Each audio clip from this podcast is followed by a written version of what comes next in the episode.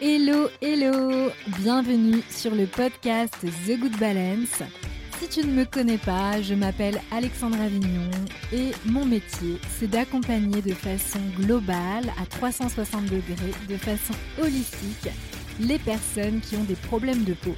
Et plus spécifiquement, ma spécialité, c'est le lien entre l'anxiété et l'acné adulte.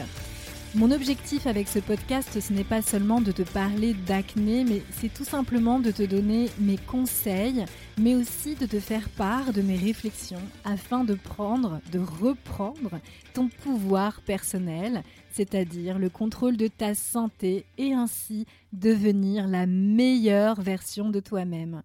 Tout simplement de bien te sentir dans ta peau. Je suis super contente de vous retrouver pour ce nouvel épisode de podcast. Alors aujourd'hui, c'est moi qui vais prendre la parole durant ce court épisode afin de vous parler de l'impact du stress et de l'anxiété chronique sur la peau mieux comprendre certaines acnées adultes qu'on appelle en fait des acnées adultes hormonales. Je l'ai peut-être jamais dit euh, ici, je l'ai peut-être probablement écrit dans mes posts, parfois philosophiques, mais j'ai une fascination pour les serpents. Alors, comme je vous l'ai peut-être déjà dit, pas au point de me les mettre autour du cou, pas du tout, mais c'est un animal, enfin c'est un reptile qui me fascine. Et euh, au point même que j'avais d'ailleurs un, gros projet de tatouage sur le bras qui euh, me recouvrait en fait le, bras, qui représentait justement un immense serpent, mais je ne l'ai jamais fait. Je sais pas si je le ferai un jour. En tout cas, ce n'est pas d'actualité. Toujours est-il, le serpent, c'est le symbole de l'énergie vitale parce qu'il possède la possibilité justement de changer de peau. Et vous allez me dire, quel sujet la peau Il symbolise aussi le mouvement et l'impermanence. L'impermanence des choses dont je parle très très souvent dans mes articles, dans mes posts. Et en plus, le serpent est l'attribut du dieu Esculape, donc qui est le dieu de la guérison. Alors justement, on va revenir un petit peu à cette impermanence des choses. C'est un vaste programme, me direz-vous. C'est un concept parfois difficile à gérer pour bon nombre de personnes. À dire vrai, je vais parler de mon expérience puisque dans ce podcast, mon objectif est de faire parler à la fois les personnes qui ont rencontré des problématiques similaires, des professionnels, mais c'est également de faire part de ma propre expérience pour que ce soit un reflet pour vous et que peut-être vous ayez des prises de conscience, ce que je vous souhaite vraiment et sincèrement. C'est vraiment tout mon objectif. Alors justement, parlant d'impermanence des choses, moi-même j'ai eu beaucoup de mal à encaisser les changements dans ma vie. Et ça, c'est quelque chose dont j'avais pas vraiment conscience et j'ai vraiment mis du temps à prendre conscience de ça. Quand je faisais de la recherche en sciences humaines et sociales, j'étais enfermée dans une réalité qui était mais très différente de la réalité des autres qui vivaient dans un monde de salariés ou complètement euh, qui n'avait strictement rien à voir avec le milieu de la recherche. Vraiment, j'étais dans une autre réalité et je m'en suis rendu compte vraiment en en sortant. J'avais mon petit train-train, je faisais mes allers-retours entre la France et l'Inde. Je passais mes journées à me rendre à des séminaires, à des conférences. J'enchaînais aussi avec la, la, rédaction de mes propres travaux. Voilà ce que ressemblait à peu près ma vie vue d'extérieur. Ça paraît plutôt passionnant, mais au final, pas tant que ça, même si ça m'a appris beaucoup de choses. Je me sentais vraiment en sécurité dans ce monde très élitiste, il faut le dire, très concurrentiel, très fermé et pas forcément très bienveillant, ce qui est un comble lorsqu'on étudie justement les sciences humaines et sociales d'ailleurs. Mais j'arrivais pas à couper le cordon avec le milieu de la recherche parce que je connaissais en réalité que ça. Je ne connaissais que les études et les jobs étudiants. J'avais d'ailleurs une très mauvaise perception du travail parce que j'enchaînais les jobs étudiants relativement précaires, payés au lance-pierre, et j'avais clairement pas envie de faire ça toute ma vie. Donc finalement, je me, je me réfugiais dans mes études et c'était vraiment ma bouffée d'air. Après mon bac, j'ai enchaîné sur un BTS en alternance où j'ai vécu un enfer dans l'entreprise, où j'ai même subi du harcèlement moral. C'est quelque chose dont je n'ai jamais parlé, je n'ai jamais porté plainte pour ça, j'ai jamais mis en cause la personne qui me faisait subir le harcèlement moral. Bref, j'ai continué mon petit bonhomme de chemin, j'en avais pas conscience sur le moment. Et puis j'ai enchaîné une licence de master recherche à la Sorbonne et à l'école des, hautes études en sciences sociales. En fait, j'étais prête à être étudiante toute ma vie parce que c'était vraiment mon refuge et j'étais prête à être doctorante, post-doctorante, à enchaîner les contrats précaires dans la recherche pour tenter de me faire un nom dans le milieu et éviter tous ces jobs précaires que j'ai exercé aussi bien dans le commerce que dans la restauration, pour ne citer que ces milieux-là. Et j'avais vraiment pas du tout confiance en moi pour aller voir ce qui se passait euh, ailleurs, euh, pour oser d'autres métiers, parce que je me considérais, je me considérais bloquée avec mes diplômes qui, entre guillemets, ne servaient à rien. J'étais bourrée de croyances, parce que je ne me considérais pas comme fille d'eux. Alors vu que j'étais pas une fille d'eux, bah je pouvais pas y arriver en fait.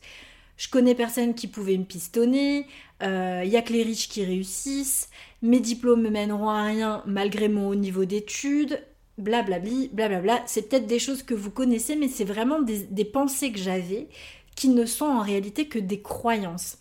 Et j'avais absolument pas conscience de mes qualités, de ce que je pouvais offrir au monde. J'avais pas conscience que j'étais en réalité libre, si je puis dire, et bien plus que ceux qui donnaient l'impression justement de réussir et être fils, fille d'eux, et puis qui pouvaient être pistonnés à droite et à gauche, bref. Lorsque je prends du recul sur ma situation, je me rends compte que je n'ai vraiment pas persévéré. J'ai jamais testé de faire les choses différemment en vrai. J'ai peut-être dû envoyer 2-3 CV qui n'ont probablement jamais été lus. Je me suis rapidement résignée en me confortant dans des idées préconçues du genre mes, mes hautes études ne serviront à rien et ne servent à rien. Je ne pourrais rien faire avec ça, patati, patata. Bref, je restais enfermée dans mes croyances. Je n'ai jamais persévérer pour tester d'autres choses, pour rencontrer des nouvelles personnes. Je restais là dans mon milieu de la recherche, puisque je ne connaissais que ça. Et euh, bien que je ne me sentais pas vraiment respectée pour qui j'étais dans ce milieu, je préférais rester dans celui-ci qui ne m'apportait aucune joie et aucune perspective de vie réjouissante en réalité. Après ma soutenance à l'EHESS, j'ai vraiment eu un véritable choc parce que j'avais la possibilité de continuer dans le milieu de la recherche, mais je ne l'ai pas fait. En vrai, j'étais à bout, mon visage était recouvert d'acné, je sentais que ce monde ne me convenait pas du tout, je, ne me trouvais pas à ma place, je me sentais vide, j'étais vraiment à la limite de la dépression. Et rien de ce que je faisais avait un sens en réalité. Mon sujet de recherche était un sujet extrêmement pointu qui n'intéressait quasiment personne hormis une poignée de chercheurs dans le monde. Une poignée de chercheurs dans le monde. En fait, j'apportais rien au monde. En réalité, je savais pas quoi faire de ma vie et la suite logique, c'était donc bah, selon mes croyances, d'aller enseigner. Alors je suivais le même chemin que tous les autres étudiants qui n'avaient pas pu ou qui n'avaient pas souhaité continuer dans le milieu de la recherche, faute de financement ou faute de savoir ce qu'ils pouvaient bien faire d'autres euh, d'excitant. Et en fait, nombreux étaient ceux qui passèrent les concours de l'enseignement, sans grande conviction d'ailleurs, et sans véritable intérêt pour ça. Parce que c'était en fait la seule voie sécurisante pour eux, et c'est quelque chose que je peux tout à fait comprendre. C'était sécurisant pour moi aussi, même si, pour le coup, j'aimais enseigner et j'avais plutôt un très bon rapport avec mes élèves. Pendant ces années d'études, en tout cas, j'étais recouverte d'acné adulte. Je m'étais aperçue que je me sentais très seule, que je m'épuisais à travailler de manière acharnée pour faire plaisir à ma directrice de recherche, que je n'avais pas d'amis véritablement dans le milieu de la recherche et qu'en fait, sans le vouloir, on se croyait peut-être amis, on partageait nos déboires, mais on restait en fait entre guillemets concurrents, puisqu'on voulait les mêmes choses, on voulait décrocher les financements en fait pour pouvoir continuer nos études. J'avais plus aucun loisir, toute ma vie tournait autour de mes recherches. C'était vraiment une obsession. Je ne m'alimentais d'ailleurs pas très bien parce que j'avais pas le temps, j'étais super sédentaire, je passais ma vie assise enfermée dans un bureau, le seul mouvement que je faisais c'était pour descendre de chez moi, prendre le métro, sortir du métro, monter dans mon bureau et écrire. Donc en fait j'étais même plus une personne avec des intérêts quelconques, j'étais simplement un cerveau qui produisait du contenu et euh, qui devait répondre en plus à des critères bien précis. J'avais aucune liberté dans ma façon d'écrire et de m'exprimer. Alors je m'épuisais, je m'enflammais vraiment de l'intérieur, parce que ma directrice en plus me pressait comme un citron de toutes parts. Elle avait envie de tirer le meilleur de moi-même parce qu'elle m'appréciait, parce qu'elle avait bien perçu que j'avais du potentiel, je le sais bien, mais je subissais mon sort sans rien dire. À l'époque, je pense que j'étais vraiment à la limite du burn-out et mon corps me criait de toutes parts que j'étais mal en point et qu'il fallait absolument que j'arrête de me faire subir tout ça. Pourtant, je continuais encore et encore parce que j'avais des deadlines et euh, il fallait euh, que je tienne. Et en fait, si je tenais, c'est le cortisol et l'adrénaline que je devais sécréter en, masse qui me permettaient en fait de tenir le coup parce que j'étais en lutte contre moi-même. J'étais déconnectée de mon corps, il fallait surtout pas que je me connecte à lui. Du coup, je me réfugiais dans mon mental, je me focalisais sur mes recherches et ma réussite, finalement pour faire plaisir à qui Aux autres, mais certainement pas à moi, puisqu'au final, j'y prenais aucun plaisir. Le jour où je me suis regardée dans une glace et que je me le suis dit, que je l'ai verbalisé, que c'est devenu une réalité, j'ai pris conscience de ce que j'étais en train de vivre. Parce que j'étais dans le déni total, le plus total, j'étais en mode pilote automatique et j'étais clairement pas épanouie dans ma vie. Après être sortie du milieu de la recherche, j'ai vraiment eu un moment d'errance et euh, j'ai repris en main mon corps en faisant plus attention à mon alimentation, à mon mode de vie. Et, mais ça n'a pas été suffisant. Parce que je me cherchais, parce que j'étais toujours perdue, j'étais épuisée mentalement et physiquement, j'étais super anxieuse, je ne savais pas comment j'allais subvenir à mes besoins, je voulais pas être un boulet pour mon conjoint. Alors, bah, du coup, j'ai enseigné en collège-lycée pour faire, en fait, selon moi, la seule chose que j'étais capable de faire avec des diplômes en sciences humaines et sociales. Du coup, j'enchaînais les contrats, mais euh, je continue aussi en parallèle à me former au yoga et à d'autres outils qui me permettaient finalement de mieux me comprendre, d'avoir une meilleure connaissance de moi-même et de m'affirmer. Et progressivement, en fait, je muais comme un serpent. Je me libérais de croyances sur moi et sur le monde, j'apprenais à me connaître, j'apprenais à connaître mes limites et j'apprenais aussi à les respecter. Et c'est là que mon rapport à moi-même a totalement commencé euh, à changer, vraiment au fur et à mesure de ce travail. Et je faisais tomber toutes mes barrières. D'ailleurs, on peut faire le parallèle avec le fameux serpent. Un reptile grandit, lui, tout au long de sa vie, contrairement à nous, et c'est pour ça qu'il mue en fait régulièrement. Et bah, je grandissais peut-être plus, mais je sentais que je grandissais à l'intérieur, que je gagnais en maturité, en autonomie et en confiance en moi. Et ça se voyait sur ma peau aussi, qui desquamait et qui, qui cicatrisait peu à peu. Parce que du coup, j'avais un meilleur rapport à moi-même, je faisais beaucoup plus attention à mon corps, j'avais une autre place en fait dans ma vie. J'étais plus qu'un, j'étais plus qu'un cerveau. À dire vrai, ce travail de transformation intérieure n'a pas été un chemin facile parce que les gens en fait me voyaient changer. Je ne m'attardais plus sur les mêmes sujets qu'eux, je m'intéressais à des choses différentes, j'expérimentais. Et les gens n'aimaient pas le changement, comme n'importe qui d'ailleurs, personne n'aime le changement, à dire vrai. Mes amis et mes proches d'ailleurs se demandaient à quel moment j'allais me poser pour avoir un vrai job, pour gagner correctement ma vie. Et ces années d'errance et d'expérimentation ont été une période très compliquée pour moi parce que les gens me reprochaient maladroitement mon instabilité. En fait, je sais que je les renvoyais à leurs propres insécurités et à leurs propres peurs. Ce que je faisais en réalité, ils en étaient incapables. Et j'avais peur, moi aussi, bien sûr. Et les gens me donnaient encore plus peur avec leurs commentaires parfois déplacés, parfois maladroits. Et puis en fait, ils se mêlaient de, de, quelque chose qui n'était en réalité pas leurs oignons. À dire vrai, je ne voyais pas à l'époque que j'étais en train de construire quelque chose de beaucoup plus grand que je continuais mon petit bonhomme de chemin à mon rythme et qu'il y avait une ligne directrice dans tout ce que j'étais en train de faire. La majorité des gens, en réalité, cherchent la stabilité. Certains ont peur de tester de nouvelles choses dans leur vie parce qu'ils ont peur de ressentir de l'insécurité. Toutefois, il faut bien comprendre une chose, c'est que la vie est une succession de pertes et de gains. Toute notre vie, nous devons nous adapter et nous préparer à dire au revoir aux personnes qu'on aime, à nous séparer des objets, à ne pas avoir trop d'attaches qui nous sécurisent.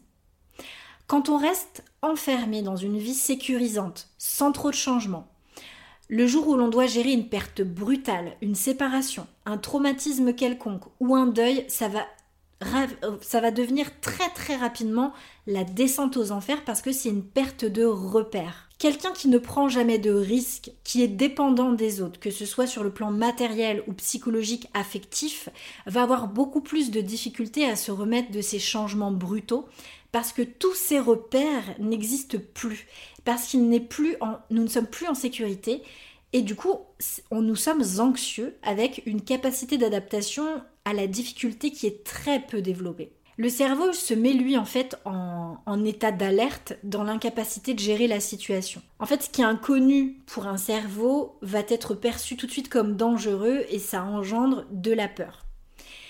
Quelqu'un qui n'a pas peur d'expérimenter, par exemple changer de travail, se séparer de quelqu'un, quelqu'un qui est indépendant euh, sur le plan euh, financier, sur le plan matériel, sur le plan affectif, quelqu'un qui a confiance en lui, qui sait sortir de sa zone de confort, il va être beaucoup mieux armé psychologiquement à ces pertes successives qui sont propres à la vie. J'en reviens à l'impermanence des choses et va vivre beaucoup mieux ces changements que quelqu'un qui va construire une vie sécurisée à toujours agir dans la prudence.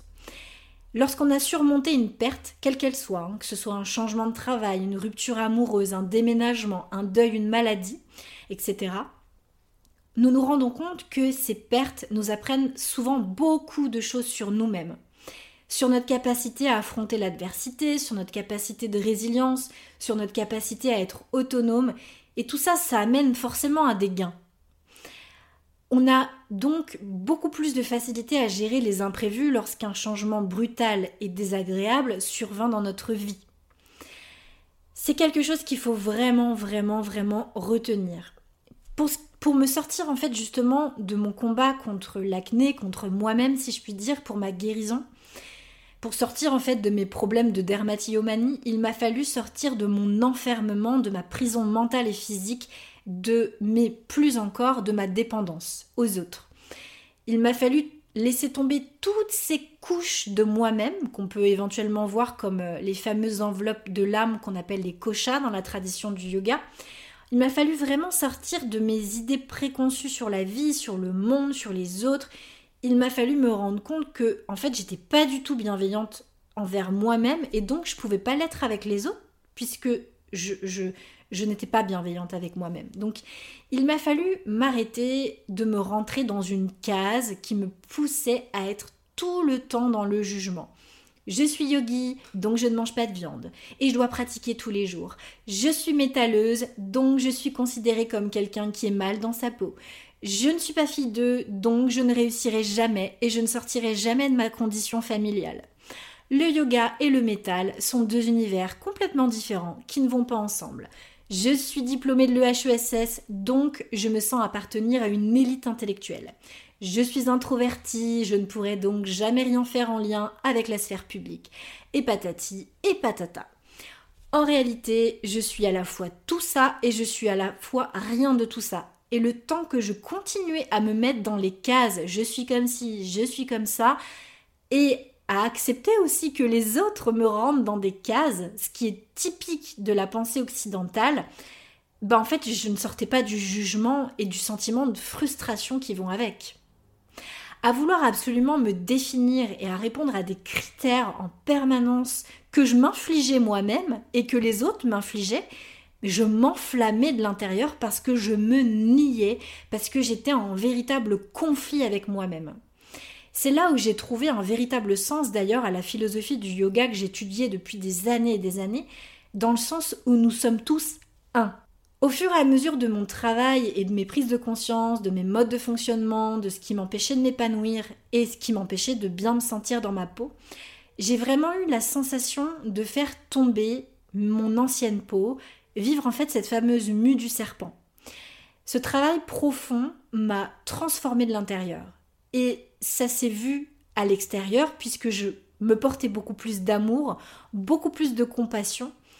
Et du coup, ça s'est vu à l'extérieur puisque j'ai littéralement changé de peau. Lorsque je regardais la peau de mon visage qui était recouvert de kystes enflammés, honnêtement, en toute sincérité, Jamais j'aurais cru que je m'en sortirais. J'étais à la limite de reprendre Roacutan, mais j'avais ce truc là, cette petite voix à l'intérieur de moi qui me poussait à ne pas aller vers la facilité qui comportait de nombreux risques pour ma santé. Alors, comme tu peux le voir, j'ai cherché mon chemin, j'ai pris des détours, je me suis perdue, j'ai fait des tests qui m'ont coûté des cicatrices profondes. J'ai fait des tas de régimes sans, j'ai pris des tas de compléments alimentaires et puis en fait, après m'être stabilisée là-dedans, j'ai décidé de faire un travail profond sur moi-même. Lorsque le moment a forcément été venu pour moi. Ce travail a été le véritable levier de pour ma guérison parce qu'il m'a permis de trouver de la joie, de l'amour, du respect pour moi-même, de la compassion, de la paix à l'intérieur de moi. J'étais plus en train de me comparer aux autres puisque je me connaissais, je savais qui j'étais. J'étais plus là à me morfondre dès qu'il y avait un changement brutal dans ma vie parce que j'avais les ressources intérieures pour me sortir de toutes les situations de ma vie. Qu'elles soient désagréables, tragiques, je pouvais faire tout ça. Puisque je me connaissais, mes capacités étaient développées. Ça n'a pas été facile de mettre toutes les nouvelles habitudes de vie en place, de vraiment regarder mon état d'esprit et de faire parfois des, petites mises au point avec moi-même et de me dire hop hop hop, stop ma poule, là t'es en train de faire nawak, attention à ce que t'es en train de penser à quelque chose, c'est pas toi là. Ou si c'est peut-être toi, mais tu sais que tu peux faire mieux. Donc j'ai fait un gros travail sur mon mental pour vraiment faire tomber l'ancienne peau pour aller travailler au cœur de moi-même. Et en réalité, c'est ce que j'ai à cœur de faire avec mes clientes. Donc, moi, je ne vois pas l'acné adulte récalcitrante comme il faut absolument changer son alimentation, ses cosmétiques, etc. Bien sûr qu'il le faut, c'est indispensable pour justement donner les choses qui sont bonnes pour nous-mêmes et notre constitution. Mais pour moi, le plus gros travail, il est sur l'aspect émotionnel. Parce que quand le problème d'acné est récalcitrant, qu'il reste, je le sais, je le vois au quotidien avec toutes les personnes que j'ai accompagnées, que j'accompagne, il y a un manque d'épanouissement. Et c'est ce qui fait que je suis différente des autres et que je suis très fière de prôner ça, même si je sais que ça surprend toujours de prime abord. Donc en tout cas, si cela t'a parlé, si ces mots ont résonné, même si on n'a pas vraiment le même chemin de vie, je suis certaine qu'il y a des choses qui ont fait sens pour toi, qui, ont réagi, qui t'ont fait réagir par rapport à ta propre histoire. Et si c'est le cas, vraiment, je t'invite à venir me le partager. Que ce soit par email ou par Instagram en message privé. Voilà, ce sera tout pour aujourd'hui. J'espère en tout cas que ce partage très personnel te permet peut-être des prises de conscience. Et si tu, si tu souhaites que nous restions en contact ensemble, vraiment n'hésite pas à t'inscrire à ma mailing list. C'est tout simple, j'envoie un mail par mois, je suis pas enquiquinante. Donc n'hésite pas à aller dans ma bio Instagram, d'en cliquer dans On reste en contact, tu rentres ton prénom, ton adresse mail et tu seras au courant de tous mes événements que ce soit en ligne, en présentiel, et tu seras évidemment au courant de la réouverture de mon programme en ligne et coaching de groupe à fleur de peau à destination des femmes badass qui ont vraiment envie de se transformer de l'intérieur et donc de l'extérieur. Voilà, c'est tout pour aujourd'hui. Je te souhaite une super matinée, une super journée, nuit, peu importe l'heure à laquelle tu écoutes cet épisode. En tout cas, Prends bien soin de toi et à très bientôt.